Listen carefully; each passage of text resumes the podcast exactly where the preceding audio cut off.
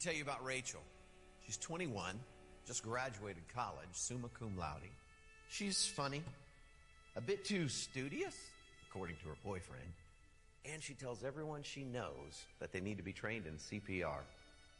Oh, and she'll take a trip to France one day, and she'll tell stories about it for the rest of her life. This party, it's meant to celebrate her first real job.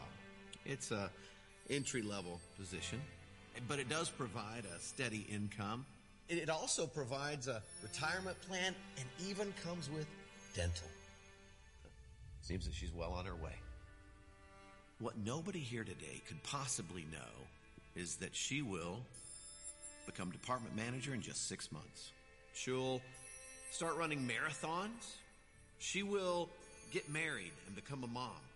She'll walk her friend Teresa through a chronic illness. And after all that, become CEO of the company. You see, her family and friends are celebrating what is with no idea of what is to come. It's very similar for Israel on that first Palm Sunday. You see, they all line the streets, crowds fighting for the best view of the king, who would be even greater than King David himself. They prayed so long. For generations they prayed. And here he was. And so, that's why they grabbed their palm branches, right? And they celebrated him because in their minds he was going to free them from Rome. And so they all shouted the same thing Hosanna! Hosanna! Blessed is he who comes in the name of the Lord. See, they celebrated what they knew about Jesus that he was a good teacher, that he was a miracle healer, that he was a divine prophet. But what they couldn't begin to imagine is he rode into town that day, he would be the fulfillment of prophecy, would bring healing for sin. He would show the world what love truly is. They had no idea that the one riding through town was the King of Kings all over the world. The past kings, the present kings, the kings to come, King of all kings. Paul said it so well in Ephesians 3, verses 20 and 21, when he said, To him who is able to do more than we could ever hope for or imagine, to him be the glory through all generations, forever and ever. And so, just like them, we cannot imagine what is to come. But as we join in the chorus of their voices, celebrating what Jesus has done, may we also celebrate the God, the Savior, the King of all kings, who can do more than we can ever imagine.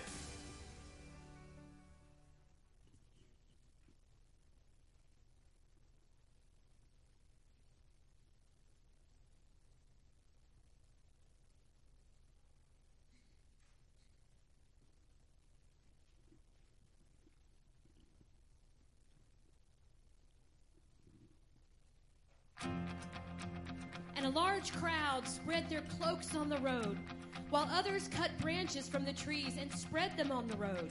The crowds that went ahead of him and those that followed shouted, Hosanna to the Son of David! Blessed is he who comes in the name of the Lord. Hosanna in the highest heaven. Let's stand together and sing our hosannas. Rising,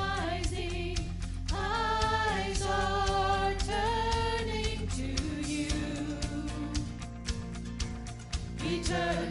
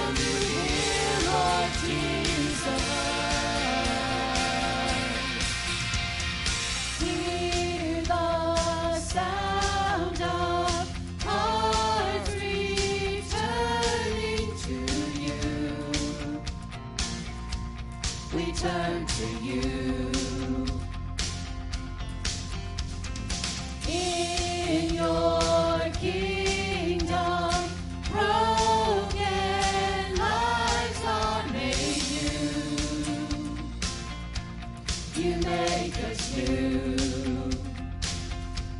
Cause when we see you, we find strength to face the day.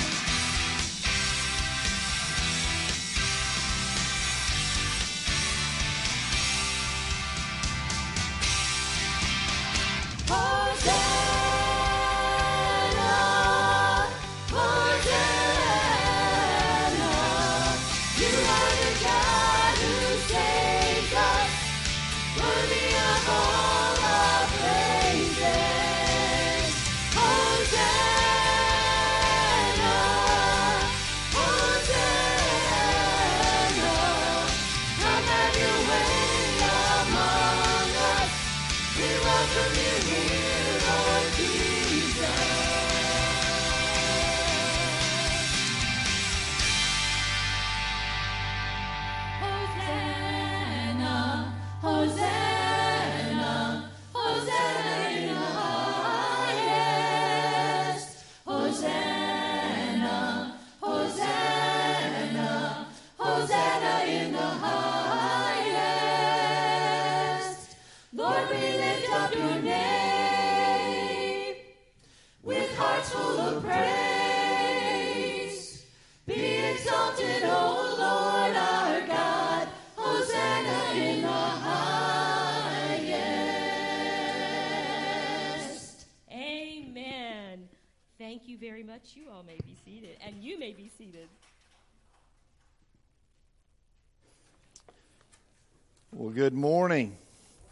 is so good to see you, and thank you to our students for helping us out today. We appreciate that uh, so very much as we uh, are celebrating Palm Sunday today, uh, the beginning of Holy Week for uh, all the different activities that take place.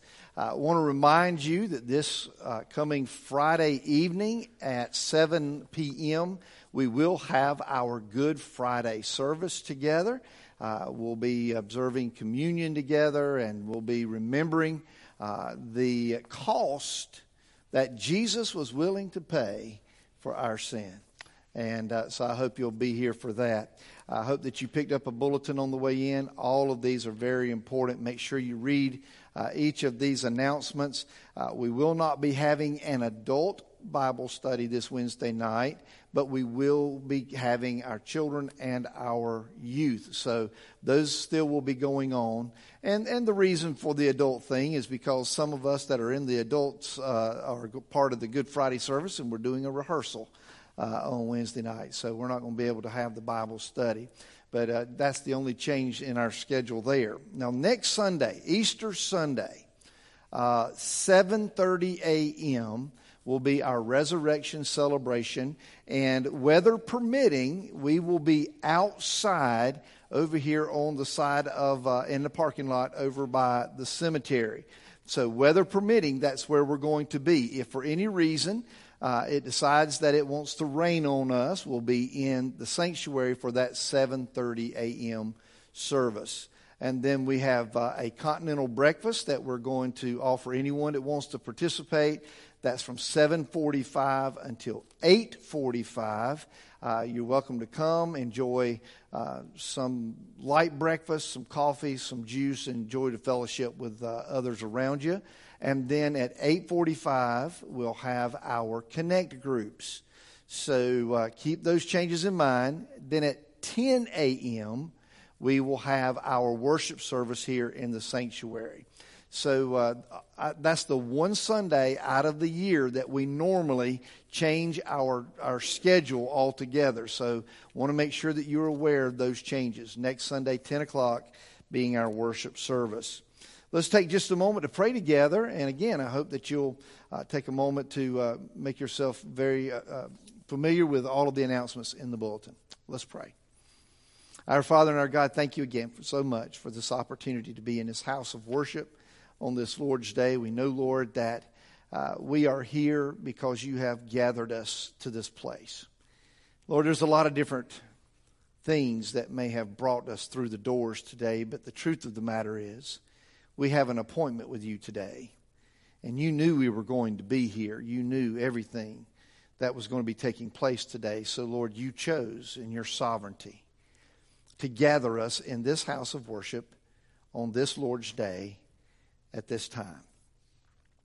So, Lord, we can't say that whatever goes on today is for someone else.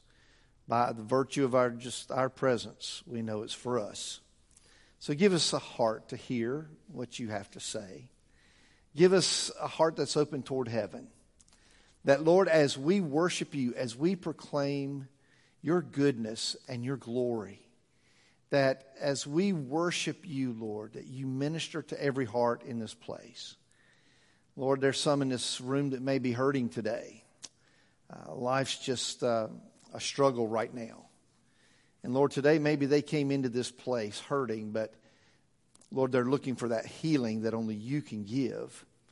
And how I pray that today, Lord, as they open their heart to you to receive what you have for us through the songs we sing and the teaching, preaching of your word, the fellowship, that, Lord, they will feel as you begin to heal that hurt in their life. Lord, there's others in this room today as eh, everything's falling into place. It's a day of celebration. And I pray, God, that as they lift their praises to you and, and, and thanksgiving for the good things that are happening in their life, that, Lord, they will feel your pleasure upon their life as you, as you receive that worship and as you can bring peace to their heart and their life today.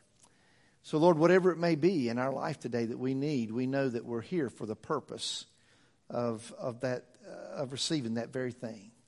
So, give us ears to hear what the Spirit has to say. Give us a heart that is open, is our prayer. In Jesus' holy name, amen.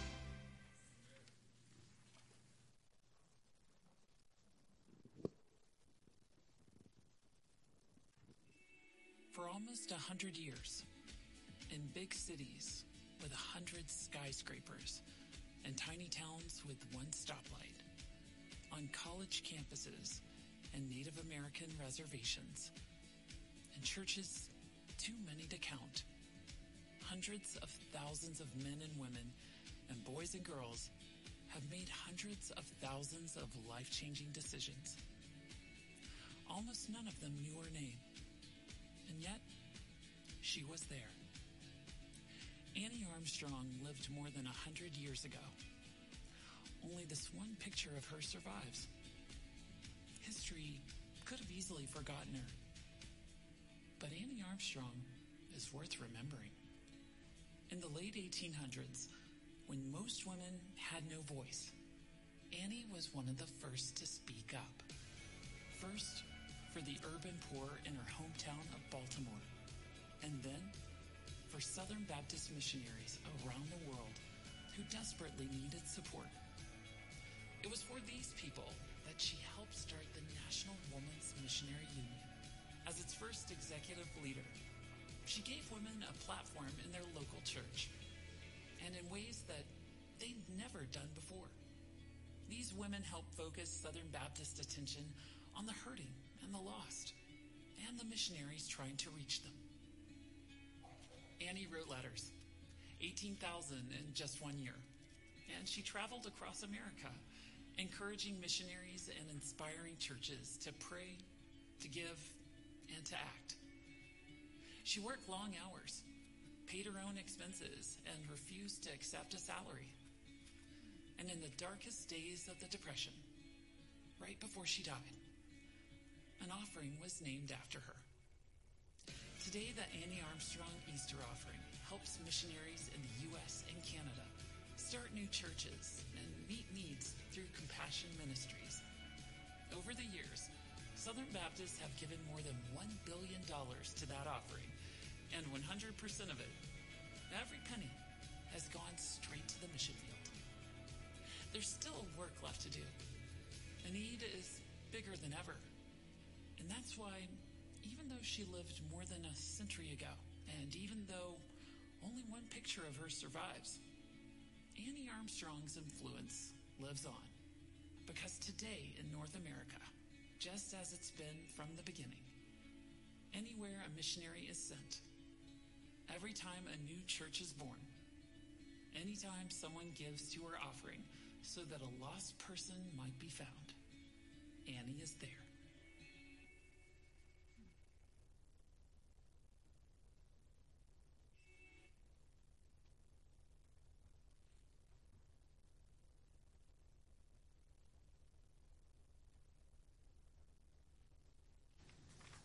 Who's supposed to pray. There he is. I thought you was in the nursery, man. I'm sorry. That's the reason I jumped up. I jumped up because I thought you were in the nursery. It's already on. Uh, you go for it, man. You go for it. I thought you were in the nursery. We'll talk about this later. Uh, let's pray. God, thank you so much for this time that we get to gather together once again in your house. We pray that as this, uh, throughout this week, Lord, that you would just remind us uh, of what you were going through almost 2,000 years ago, the week leading up to your death on the cross. And we also just pray, God, that you would be with us as a church as we're going through different seasons and changes, Lord. And God, we also just want to give you our tithes and offerings. And once again, just want to pray for Pastor Tommy as he brings your word. Help us to receive it. And we ask and pray all these things in Jesus' name. Amen.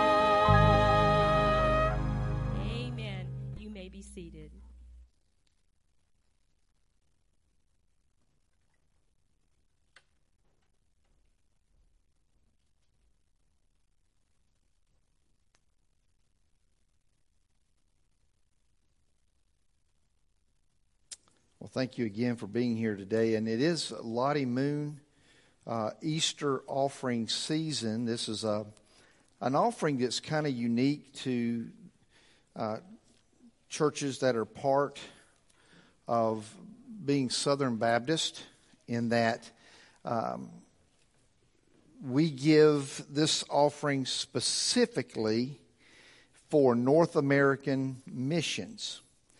And every penny that you give to that offering goes to help uh, train, deploy, and sustain missionaries in North America. So uh, we'll be receiving that offering throughout the month of April. And I hope that you will pray about what the Lord would have you to give and uh, that you would give as the Lord guides you to do so. If you have your Bibles, will you turn with me to the book of Colossians, chapter number 3. Colossians chapter number 3. And today we're going to be picking up in verse number 12 and reading down through verse number 17. We continue uh, this series called The Real Jesus. Uh, if you're looking for something eye opening to watch on television, uh, I have I've become quite a documentary aficionado here lately. Uh, there is one that uh, I think you would be interested in. Uh, it is uh, about uh, David Koresh and the Branch Davidian, all that went pl- took on there in Waco, Texas, and you'll you'll get a picture of the fact that there are people in our culture today, even though that was several years ago, still today there are people in our culture that are looking for a Jesus that fits their mold. They have a certain idea of what they think Jesus should be. And anyone that will come along and claim to fit that mold, they will follow them as their Jesus. In fact, I was I was watching yet another one. It's uh, on Netflix. If you want to watch it, it's called The Family, and it's about a, a very big religious organization that's supposedly secretive on C Street, as they call it, in Washington D.C. And one of the reporters was talking about his he infiltrated that group because he wanted he's trying to learn about all the different here's his words Jesuses in the world. He's trying to learn about all the different Jesus in the world. Well, the truth of the matter is there may be many ideas of what, of what Jesus should be or who he is, but, but the truth is he is who the Bible says he is. And that is the one real, authentic, true Jesus who is God in the flesh, God incarnate. Now, if we're not careful and if we're not aware of who this real Jesus is, and if we're not learning from our scriptures who he is and, and, and what makes him who he is, then we are going to be, we're going to be tempted to follow a false Jesus. And the world is filled with them. And so that's why this walk through Colossians has been vital for us. We need to understand who this real Jesus is and, and what he does for us. If I've encountered the real Jesus, then there should be something different about me than there are about those who are following a false Jesus. In Colossians chapter 3 verse 12, we're kind of going to pick up where we left off last time when we were talking about the difference that Jesus makes. And, and we're going to see again what kind of impact does he have on the lives of those who follow him. Look at verse number 12 in Colossians chapter 3. So, as to those who have been chosen of God, holy and beloved, put on a heart of compassion, kindness, humility gentleness and patience, bearing with one another and forgiving each other. Whoever has a complaint against anyone, just as the Lord forgave you, so also should you. Beyond all these things, put on love, which is the perfect bond of unity. Let the peace of Christ rule in your hearts, to which indeed you were called in one body to be thankful. Let the word of Christ richly dwell within you with all wisdom, teaching and admonishing one another with psalms and hymns and spiritual songs, singing with thankfulness in your hearts to God. And whatever you do in word or deed, do all in the name of the Lord Jesus, giving thanks through him to God the Father. Let's pray. Lord, again, we thank you for the honor and privilege that is ours to be in this house of worship.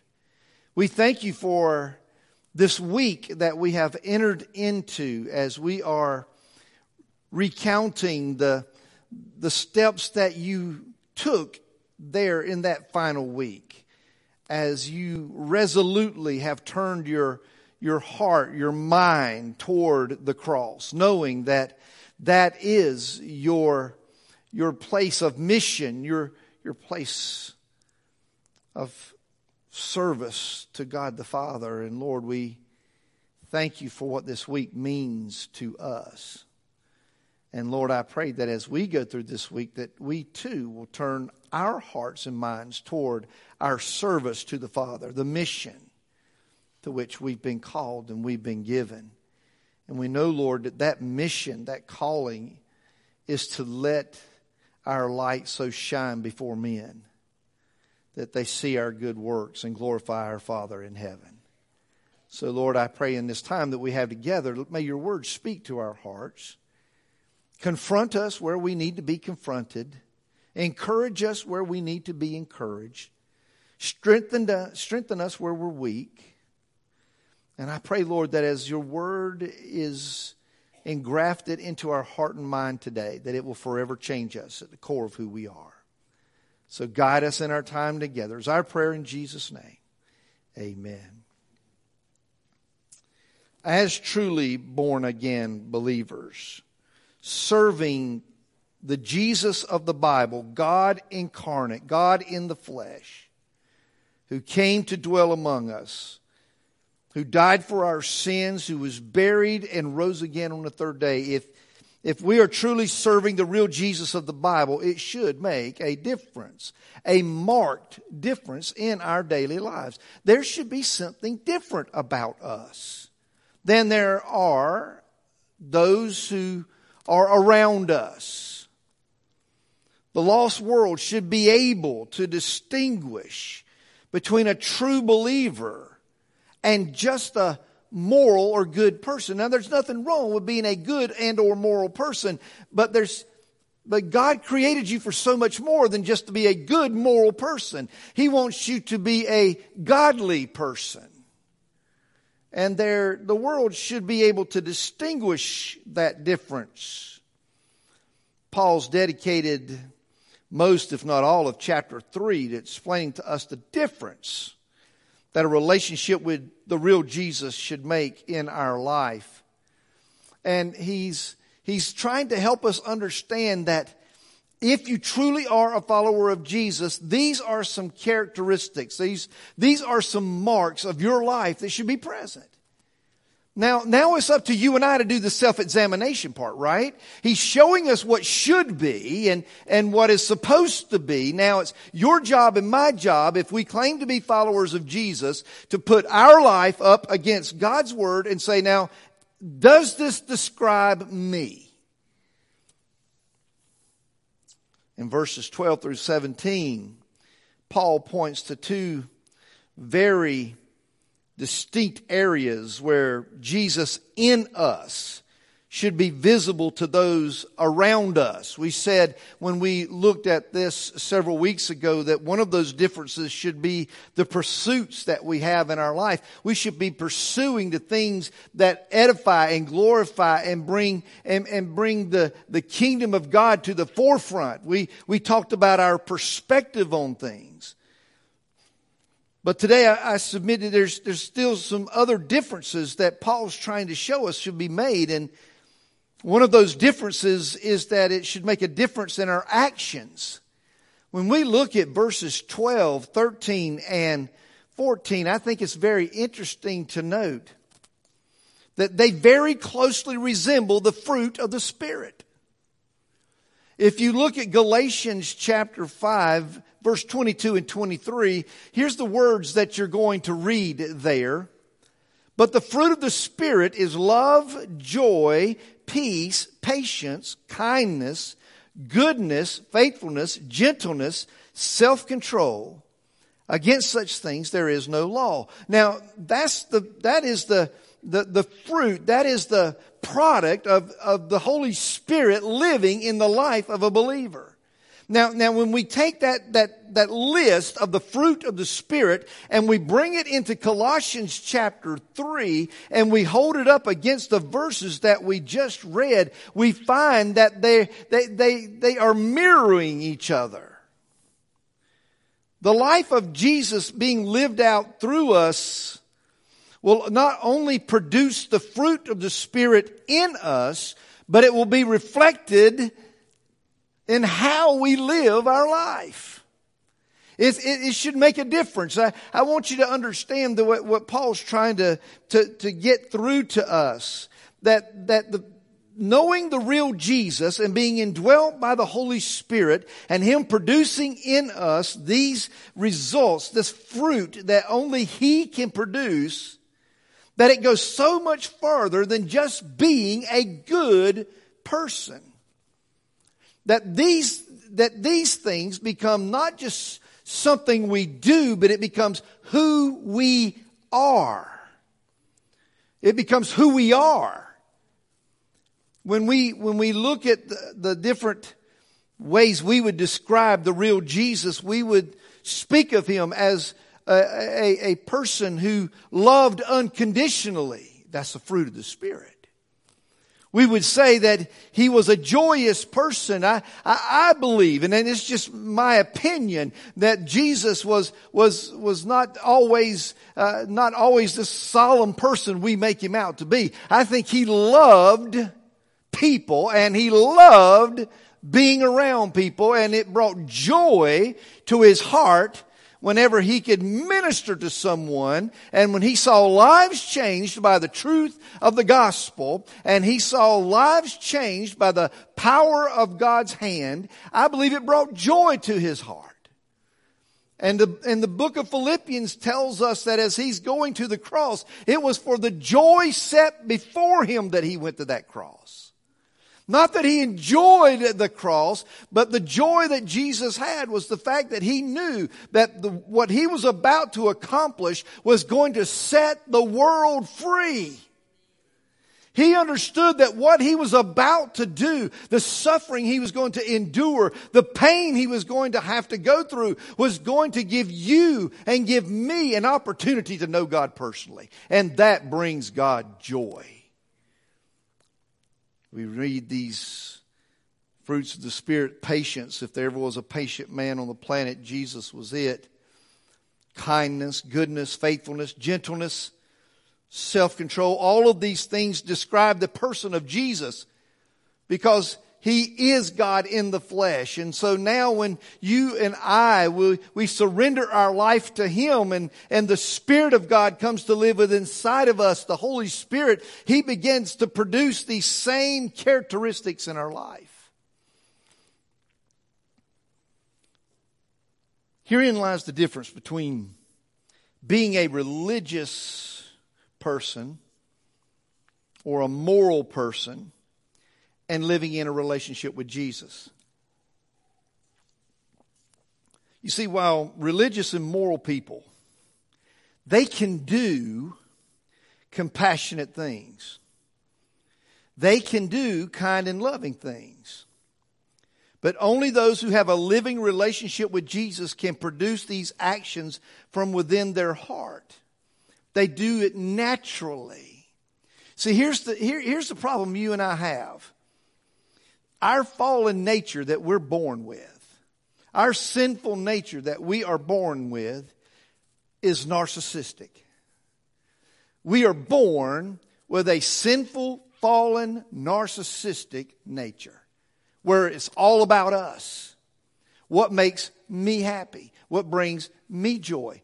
What makes me feel good about myself? How can I accomplish my goals? How can I further my career? How can I advance my standing? It's all about us. We're born with this fallen, broken, sinful, narcissistic nature. And so, yes, we can still do some good things and we can still do some moral things, but more times than not, when a person who doesn't have the, the nature of Christ in them, doesn't have the indwelling of the Holy Spirit, when they do those things, more times than not, if you peel back the layers, there's an ulterior motive somewhere in there. They're giving something to get something. They're, they're, they're playing the game. Jesus wants us to be so much more. He didn't come and die for us to make us a better person. He came to make us a new person. He came to, to, to give us a new heart and to give us a, a, spirit of life and of hope within us instead of the dead, narcissistic, sinful spirit we were born with. He came to transform us and to make us into a new person. That's why G, excuse me, that's why Paul said in, in his letter to the, in Second Corinthians, if any man is in Christ, he's a new creation. The old things are passing away and the new things are coming. Well, how does that happen? Because Jesus in you begins to make you a new person. And now instead of just doing something to get something, now you do something because Jesus is doing something through you. Let me, let me simplify this. I'm going to I'm going to put it on the shelf where I can get it, okay? Here it is. As born again believers, we don't just do compassionate things, we do things compassionately. There's a difference. As born again believers, we don't just do kind things, we'll do things with kindness. As born again believers, we won't just do humble things, but will do things with humility. We won't just do things with love, we'll do things lovingly. Therein lies the difference. I'm not just doing something to be doing something. Now I'm doing something because it's the character that Christ is building in me. He's changing me from the inside out. He's taken out the old callous, sinful, narcissistic heart and he's put in a, a heart that beats for the, for the people of God and for the mission of God and for the kingdom of God and for the glory of God. And it beats for, to make things things better and not just me trying to get things better for myself. The real Jesus living, you should make these kind of differences.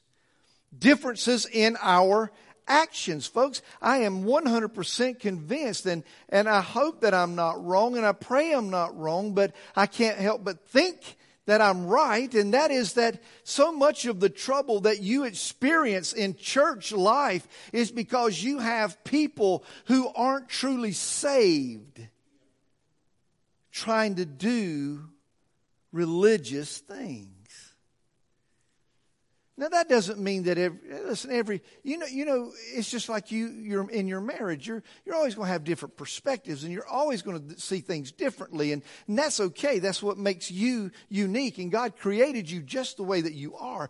But what causes things to to to fester and boil till it it literally blows up and starts to kill the churches and drive people away from Christ? It, it happens because there's people who don't know Jesus who are trying to do Christian things without being a Christian.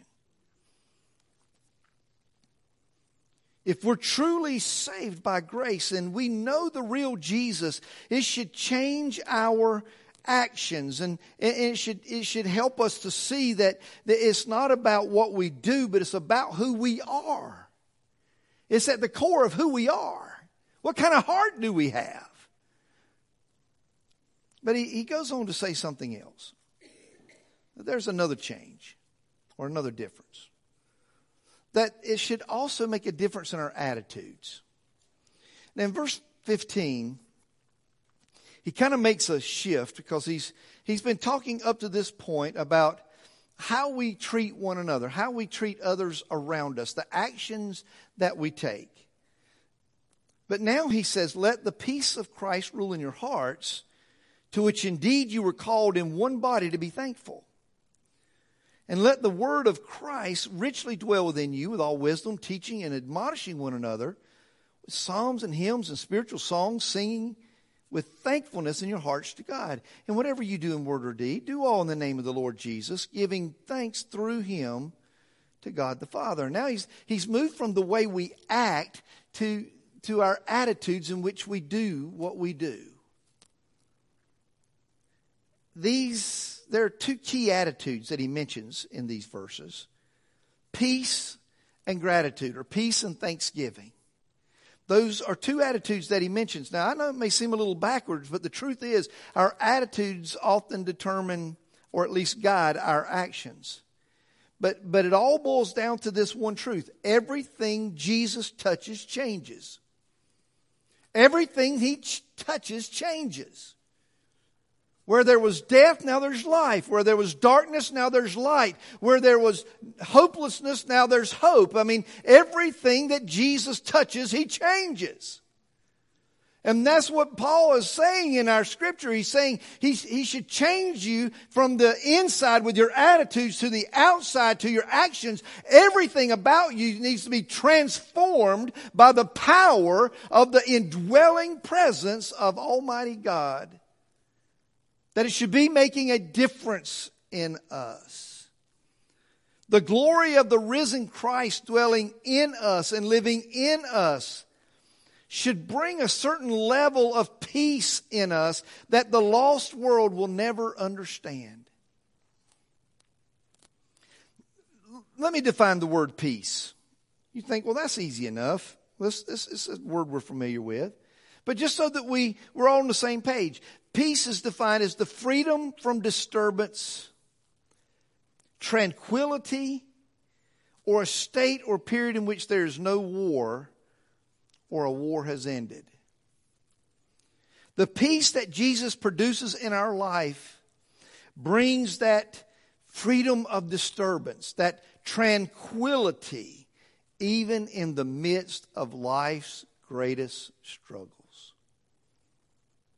Now, he's in the room right now, and I don't want to embarrass him. But I think Mike Mills is a poster child of that. I'm just being honest with you. Peace in the midst of a struggle. And so many of you have displayed this in your life when you've had your back against the wall and when the news wasn't always great and it just wasn't always coming together like you thought it should and like it, and maybe you were you were a little bit in a place of, of struggle but here's the thing. In the middle of it all you had peace Something in your life kept you calm, kept you tranquil, kept you steady, kept you on your feet. What was that? It is the indwelling presence of the Holy Spirit of God. That's what gives that peace. That's what brings that tranquility. That's what allows you to stand in the face of the storm because you understand that I'm not in this battle alone. I am not in this struggle alone. I am not going through this by myself. I may have loving family. I may have great friends, but most of all, I have a God who indwells me, who is going to walk me through the deepest, darkest night, who is going to give me peace and calm in the shadow of the valley of death. He brings an attitude of peace.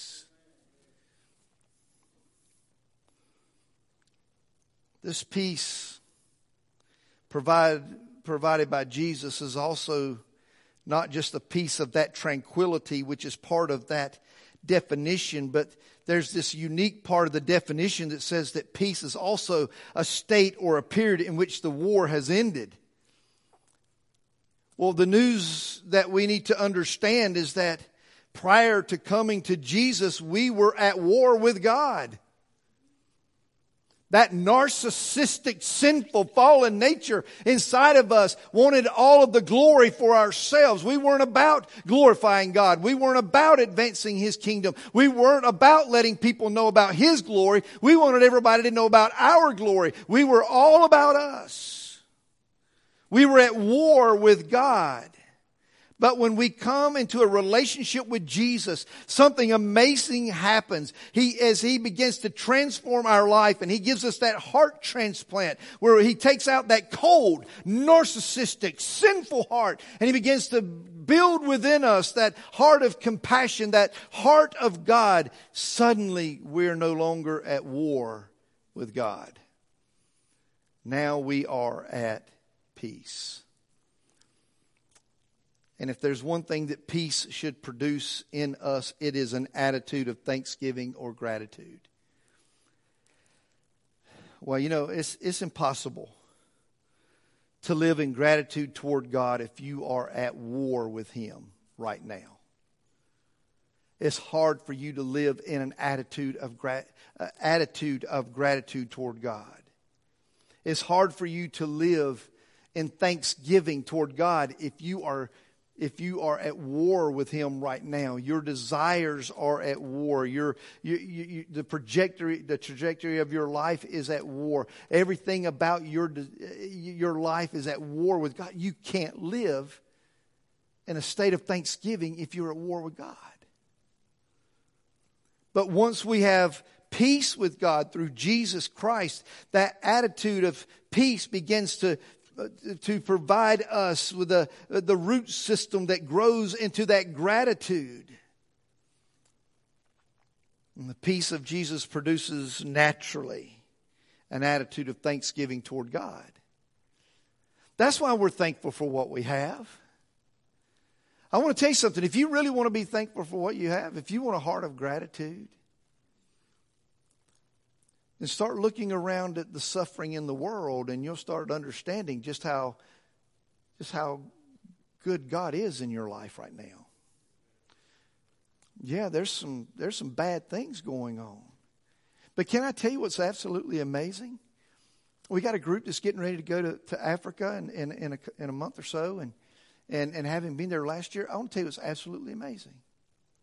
You can go out into the backside of nowhere. And if you want to know where the backside of nowhere is, go to Africa. No running water, no electricity, no modern conveniences. They don't have cars to drive, they don't even have shoes to wear. Their clothes are ragged and torn. They have to drink from nasty creeks and rivers and and things of that nature in order just to have water. Everything is done with their bare hands. I mean, there's, there's no modern tools in which to work with, to plant with, or to harvest with, or anything else. But you walk into the presence of, of some believers in Africa, and there's joy,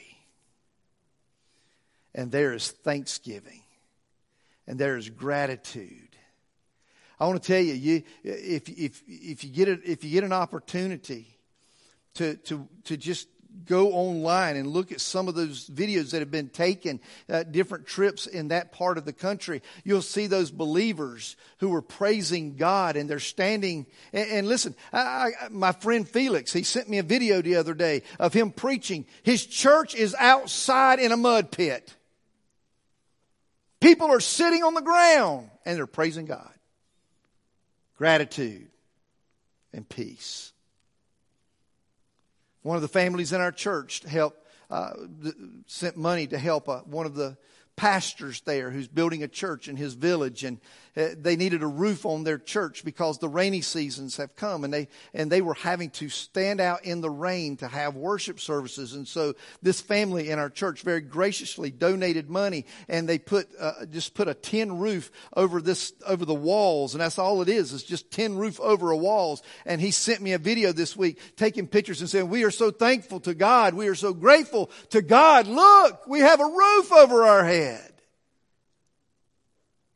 that's gratitude. That's peace. You see, sometimes I think that we forget that that's what God wants from us. No matter what we have or do not have, the it doesn't matter whether the richest or the poorest, or whether we have the greatest of things or the, or, or, the least of things. It doesn't matter whether we're in the best of health or the poorest of health. Uh, when He creates within us that new heart and He gives us His peace, when He gives us His presence, it should, it should do something inside of us where all we can do is say, Thank you, Jesus. Praise you, God, for what you have done. Yes, I'm in pain. Yes, I'm in a struggle. Yes, things are not well. But God, you are still good. And you saved me by your grace. That's gratitude. And that's thanksgiving. That's brought on by the peace that God gives to us. It becomes natural. then he closes with verse 17 whatever you do in word or deed, do all. Now, you know what? I, I know there's a lot of different translations of Scripture in present in our here today. But every one of your translations say the same thing. Let all that word is the same in every translation. All. Not what you do at church. Not just what you do in Sunday school. Not just what you do in a small group. Not just what you do when you're around other believers.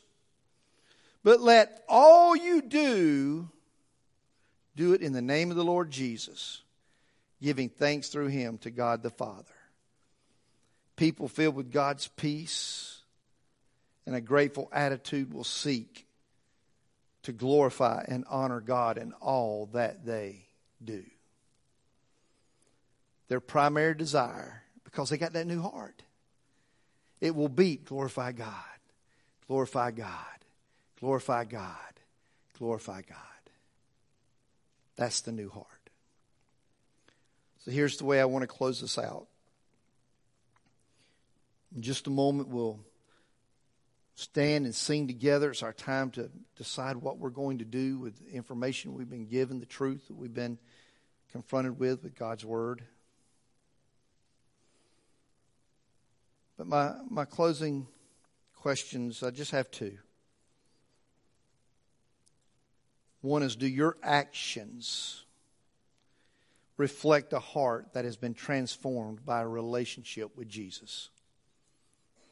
Do your actions reflect a heart that has been transformed. Let me, let me back up. Been transplanted by a relationship with Jesus. And that second question is simply is the deepest attitude of your heart peace and thanksgiving today? You see, Jesus is the difference. Jesus is the difference. If you don't know him today, I beg you to open your heart to him today. Here's, here's, all, here's what he asks of you to bring your life that right now, whether, I don't care how good things are going in your life, if, you're, uh, if you don't know Jesus, right now, your life is chaotic, it's messy. He wants you to bring you that broken, sinful, narcissistic heart and give it to Him. Surrender your life to Him. Let me tell you what He does. He'll take it and give to you in its place a heart that is transformed, a life that will be transformed. Where these things we talked about in those first few verses, verse 12 through verse 15, those things will begin to be produced in your life through the Holy Spirit. You'll become a new person because the old will begin to pass away and the new will come. It may be that today you've just lost sight of your gratitude. You've lost sight of the truth that you, as a believer, if you're truly a believer in God, you've got peace with God. You've got peace with God. You are no longer at war with the Creator. Through the shed blood of Jesus Christ and his death, burial, and resurrection, you have peace with God if you're a believer. Where's the gratitude for what God has done for us? Let's pray. Father, I thank you. You love us too much to leave us the way that we are. That, Lord, you, this whole season that we're celebrating is about you, Jesus, coming to do something for us that we could not do for ourselves. We could not rid ourselves of this broken, sinful, narcissistic heart, no matter how hard we tried, no matter how deeply we wanted to. There was nothing we could do to deliver ourselves from it. And at war with God, there was nothing we could do to bring that peace between our Creator, the one who, who made us who we are, and and ourselves. Lord, there was nothing we could do to bring that peace, but Jesus, you did that for us. That as God incarnate, you came to, to do those things, Lord, to, to create for us that opportunity to know God and have peace with Him and to have a new heart. A heart that's no longer narcissistic and sinful and broken but a new heart that beats for the glory of God. Lord, I pray if there's one in this room who doesn't know you today, that today is that day where they give their life, surrender their life to you. Lord, they'll stop trying to be a good, religious, moral person. And that today, when they surrender their life to you, they will allow you to make them a godly person. Lord, in these next few moments, restore the gratitude and thanksgiving of the hearts of those who may have become battered by life circumstances and lost sight of what you've done for them. May today be a day when their gratitude is restored.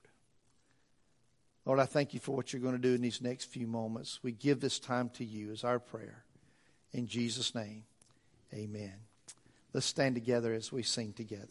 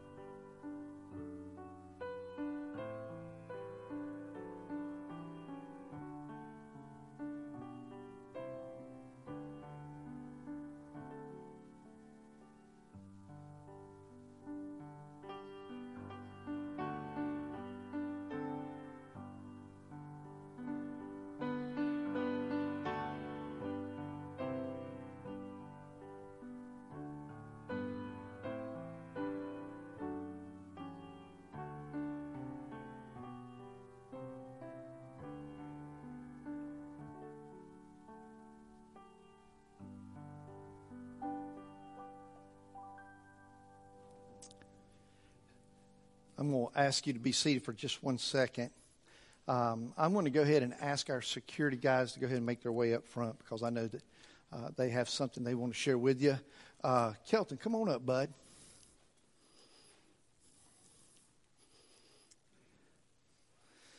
All right. I don't think this young man's a stranger to you. most of us uh, here in, uh, in, our, in our congregation today. This is Kelton Hartzell. And uh, Kelton, you're what, uh, 9, 10, 12, 15? Nine. Okay, nine. He's nine years old. And uh, Kelton has invited Jesus to come to his heart and life. He surrendered his life to him.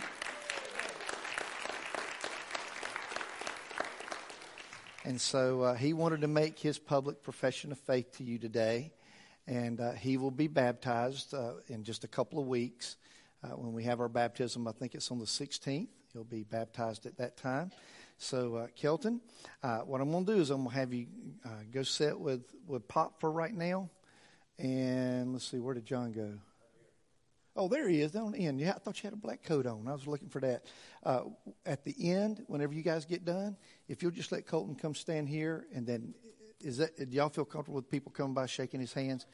And then if you feel comfortable coming by and uh, welcoming him into God's family and shaking his hands, he'll be up here at the front uh, at the end of service. Uh, John will call him back up. So, uh, Colton, God bless you, buddy. I'm proud of you. I'll let you go hang out with Dad for just a minute, okay? All right. Uh, before our, let me get a microphone up here. Huh? Okay. Uh, before our security team uh, shares with us some information that they have, I know Zach has a quick announcement he'd like to make, so I'm going to invite him up at this time.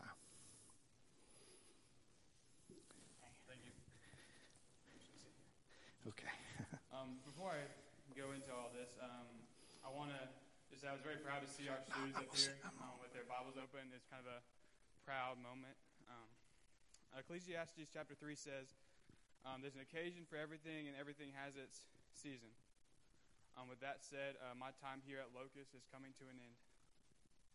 Um, God's calling our family to a church in Mount Airy to be their full time youth pastor over their high school, middle school students there.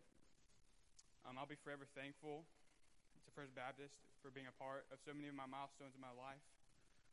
Um, my first uh, full time job, my first house, my first marriage, hopefully my only marriage, um, um, and the birth of our, our, our son. Um, our last day will be uh, June 4th, which is also Graduate Sunday. Um, we decided for that Sunday because I wanted to leave well and equip all of our leaders and to make sure everything was shored up and set for this transition. Um, it's why, why we chose such a long period. Um, and I want to be here for our seniors who have invested so much into um, and see, their, see them off into the next season of their life. Uh, we have a plan in place. It's, um, we just need people to make it happen. Um, so as we're going into this time of transition, I, I would like this church to come around these two ministries and um, just support them over these next 60 days to help them thrive without us. Um, you know, this ministry was never built around a person except for the person of Jesus Christ. Our goal is to make him known in all we do. And as we enter into this time of transition, let's not lose sight of Jesus. He's the author and perfecter of our, of our salvation, He's the author and perfecter of any ministry. Um, nothing but Jesus can sustain it. Not an event, not a program. No fallen person can. Only Jesus. These other things are good, but without Jesus, they mean nothing. And I'm excited for the time that um, Jesus has brought us into. I'm excited for this church to be passionate about the gospel and the next generation by investing your time. You know, we can always invest money and throw money at things, but without people's time, nothing ever happens. Without hard work, nothing ever happens. See, the gospel of transformation truly happens when real relationships are built around the real Jesus. That's why we're studying who he really is. So let's strive with, with excellence to finish this race set before us. As I've told our students so many times um, over the last, this is their third time hearing it. I'm sure they're probably tired of it. Um, Romans 8:18. For the suffering of this present time is not to be revealed to the glory set before us. That there's nothing so bad that makes Jesus not good. So let's come together and end this one season as we start another. Courtney and I, we truly love you guys and thank you for everything. And are excited for what God is doing. And if you guys have any questions, those of you guys are those who are close to me, please don't hesitate to ask. I want to answer every question I can. I don't have time to do it right now. But I'm truly thankful for this church for giving me the opportunity to be here. I love you guys.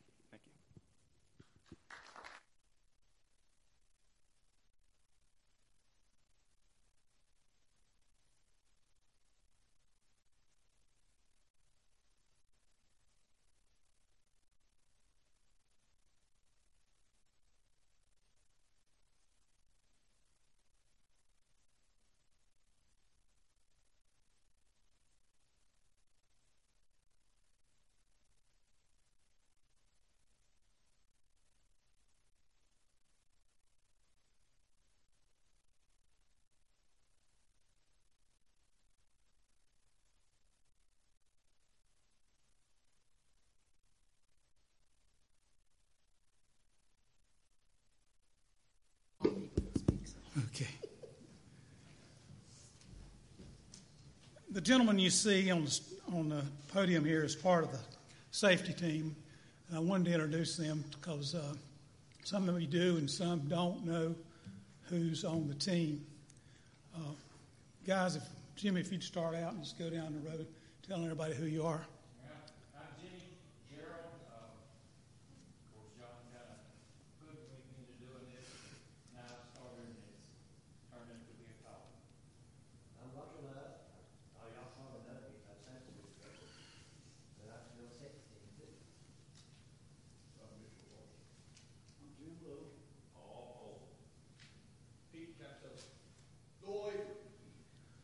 And of course, there's some here that uh, couldn't be here today.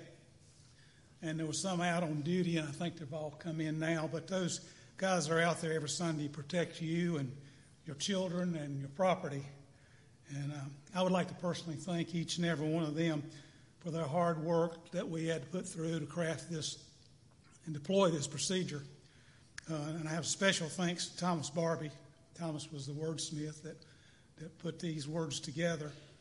And uh, most of all, I'd like to thank all of our wives and families that stood behind these guys. Uh, I call them security widows. Um, you see them sitting by themselves on Sunday, and uh, they, these guys would much rather be there. But uh, they got a calling, and uh, they took the flag and they stand on that wall. So we're going to talk about the church evacuation procedure in case of fire. The church evacuation procedure was made up of four assembly areas. Each are marked with a diamond shape, as you see in this sign here. They say assembly area, whatever. This is a. Uh, could I get the next slide, please? This is the one that's for this building, which is out by the statue of Jesus, flagpole, however you want to say it, but Assembly Area A when you see it as far as it relates to fire. Uh, next slide, please. For the chapel, it's the playground. It's uh, Assembly Area B. Next one.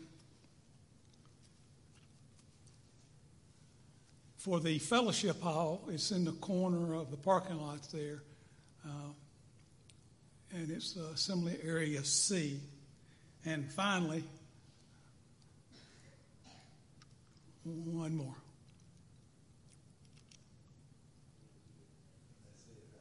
Okay. The final one is D, and it's out by the dumpster. It's for the youth building. So, what I'm saying is every building has an assembly area in case of fire. Uh, posted throughout all buildings is a set of drawings showing evacuation routes and assembly area locations. And uh, you can see those. There's five of them in this room. Uh, they're here, here, in the back, and right by the soundboard. And if you would take a few minutes to look at those as you uh, as you go out. Uh, and I want to thank James Green. He put a lot of work into those and uh, uh, drafting those for us. And it's, it's in very good detail. With the recommendations from the Stanly County Fire Marshal, Locust Police Department, and the church staff here, the safety team has written procedures in case of a fire. These procedures is based on a building and time of the fire, and there's an insert in your bulletin. And if anybody does not have one, raise your hand, and these guys will get you one. Here's one over here, guys.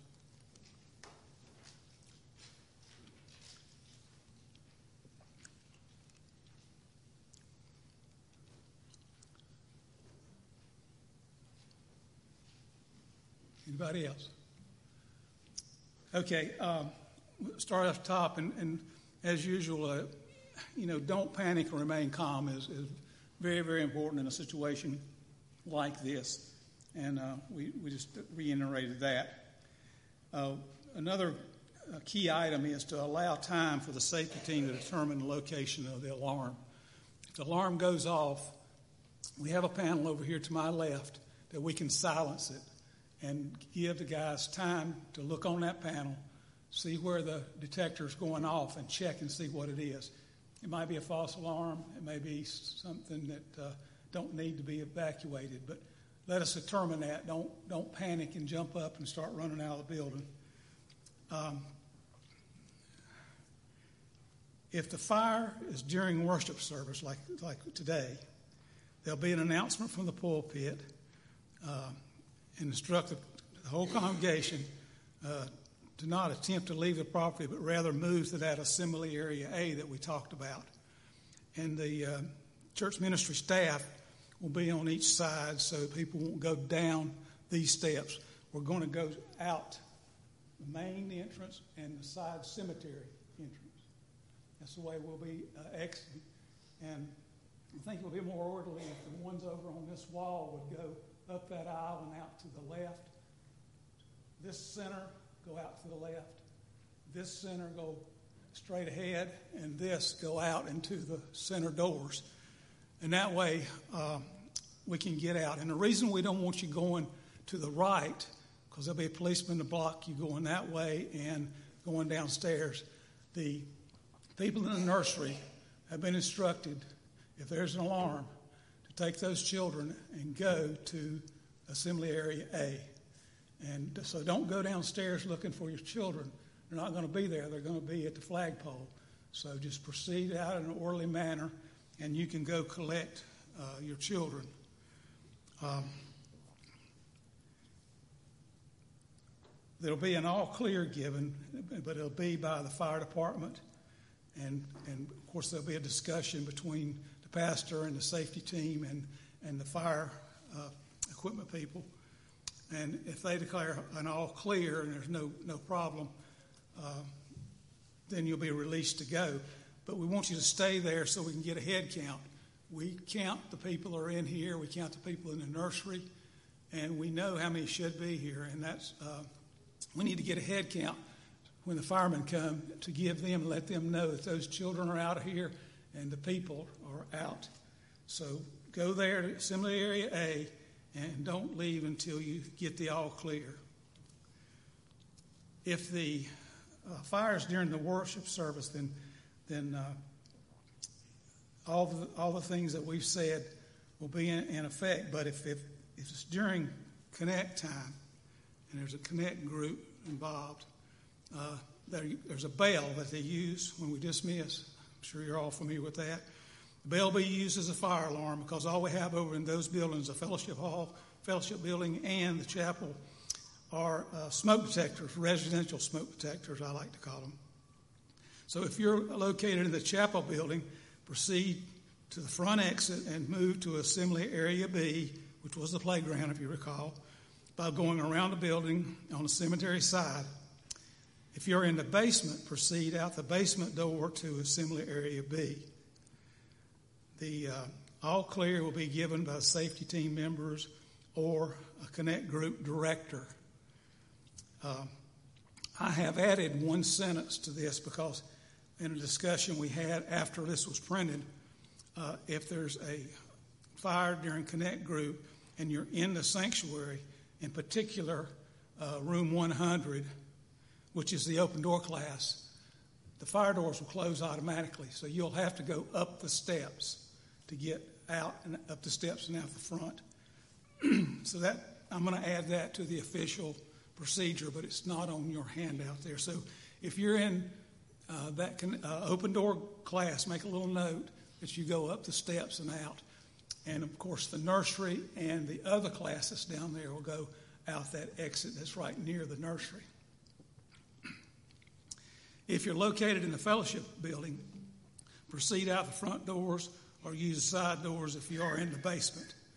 Continue to assembly area C at the end of the fellowship building parking lot and wait for all clear signal. And if the if the fire is during a, uh, a youth building situation where they're having a, uh, something there, it's pretty simple. There's two exits there, and they get out whatever exit's the closest and go to assembly area D over next to the dumpster. Um, and at the bottom, I've got uh, a, very important thing: is do not re-enter the building. If you forgot your purse, don't worry about it. Just leave it and stay out of the building, and don't allow anyone else. if you're in charge of some children or you're a guardian or a parent or a grandparent, don't let them re enter the building. We'll utilize the youth building as an emergency shelter in case of bad weather. So these assembly areas, if there's bad weather and it's pouring down rain or hail or snow, we'll go to the youth building. It'll be the alternate so that uh, we can get out of the weather. And as any any emergency situation, please use best judgment. And if you're the designated exit that we've talked about here is blocked, use an alternate route. Uh, if we're saying go out that way, if the soundboard's on fire, we're definitely going out these doors. So, you know, it's just kind of common sense, but in a panic situation, people don't think. So, if you think ahead of time, it, it makes it a much more uh, palatable situation. Has anybody got any questions? I know that's quick, but I know everybody's hungry too. Yeah, yeah. Uh, like I said, stay in those assembly areas so we can get the count. Uh, don't leave in your car because then we, we lose count. We don't know what it is. And I'm here. I'm having to tell the fire marshal that we had 100 and there's only 98 here, and he's going to have to send people, firemen, into this building looking, and that's not a good situation. So please don't leave till we get that count and get it, uh, get it all clear. Any questions? We're going to hit this again and again. You'll see it in, in written form. Uh, but uh, I appreciate you staying over and listen. This is a very important thing. We've been working on this for quite some time, and these guys worked hard to do that. And uh, yes. Yes, yes, I'll get Kelton up here. Kelton, where'd he go? Come on, buddy. Don't forget to come by and shake Kelton's hand. Jimmy's going to cheat.